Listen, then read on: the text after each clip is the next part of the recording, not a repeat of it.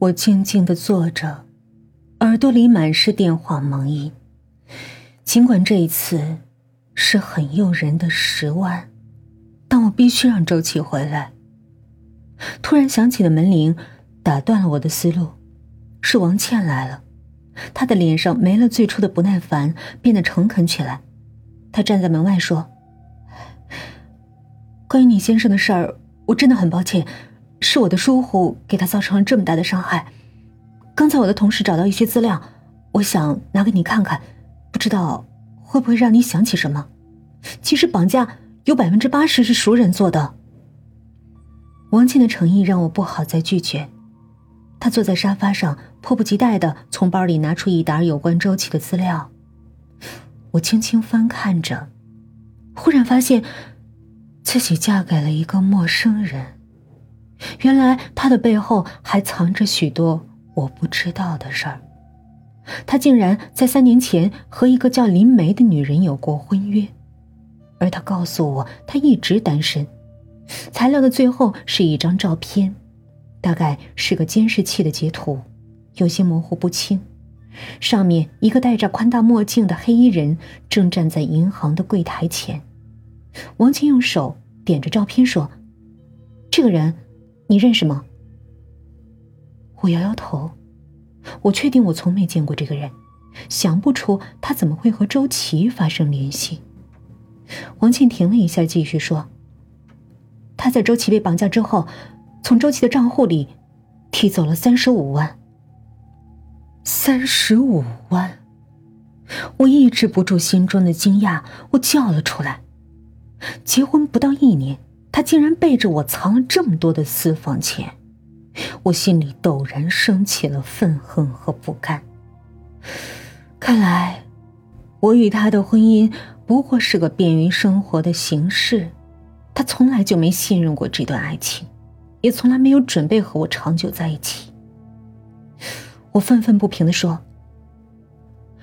王警官，刚才那个绑匪又打来电话了，他说。”让我在零点十二分去良品街四十三号接周琦。真的吗？王倩也显得有些激动，仿佛是他将功补过的机会。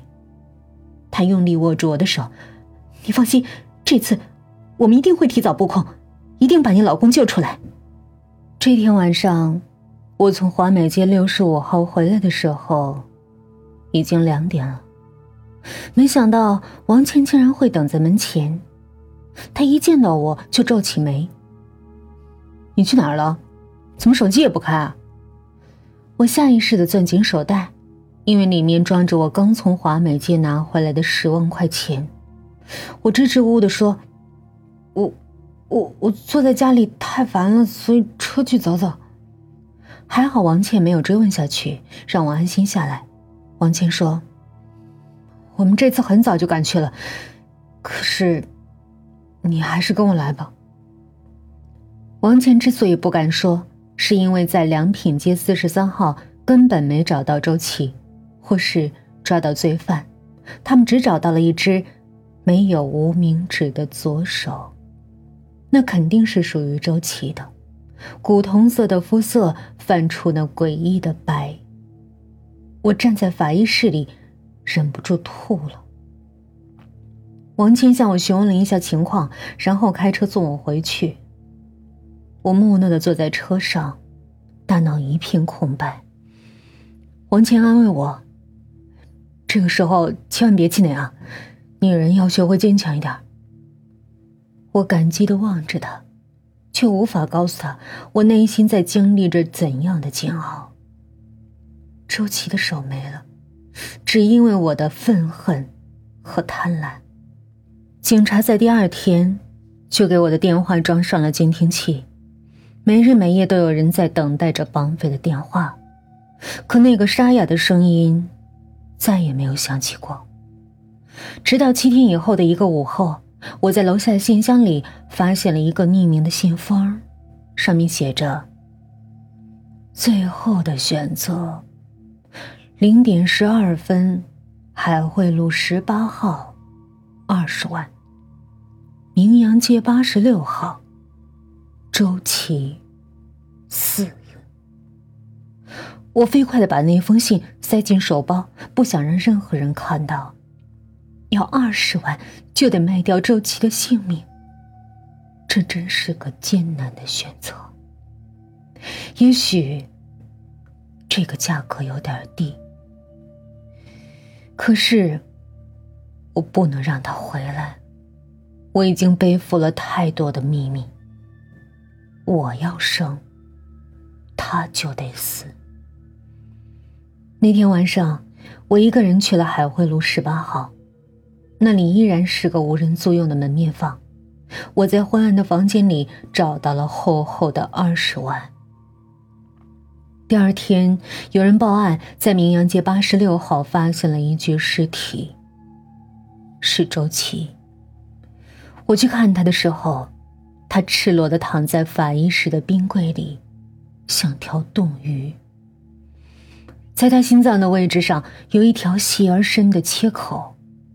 王倩解释说，那里曾经插着一把锋利的匕首，上面还穿着白色的信笺。我从王倩手里接过那张装在透明证物袋里的信纸，上面只有一句话：“一个游戏的终点。”就是下一个游戏的起点。祝你玩的开心。王倩不解的问：“你明白这是什么意思吗？”我摇摇头，我不明白，也什么都不想弄明白。一切都过去了。有一段时间，我很为周琦的死难过。陷在难以自拔的自责中，醉生梦死。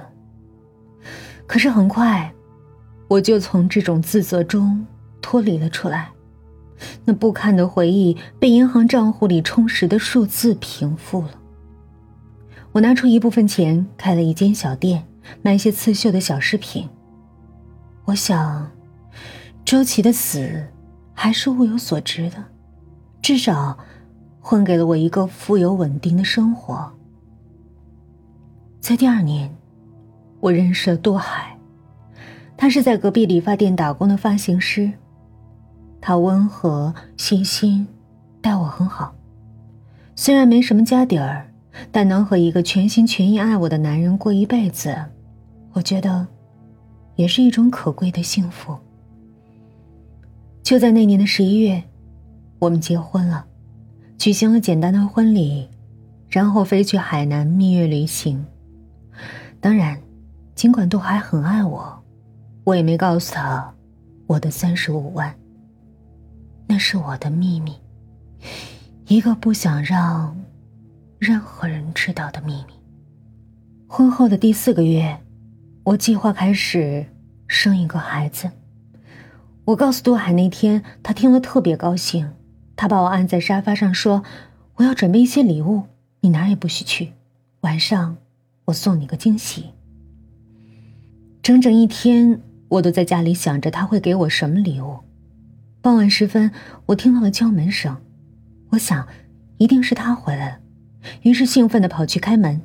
可是没想到，迎接我的却是一股突如其来的喷雾。我只觉得眼前一黑。倒在了地上。把你的银行卡密码给我。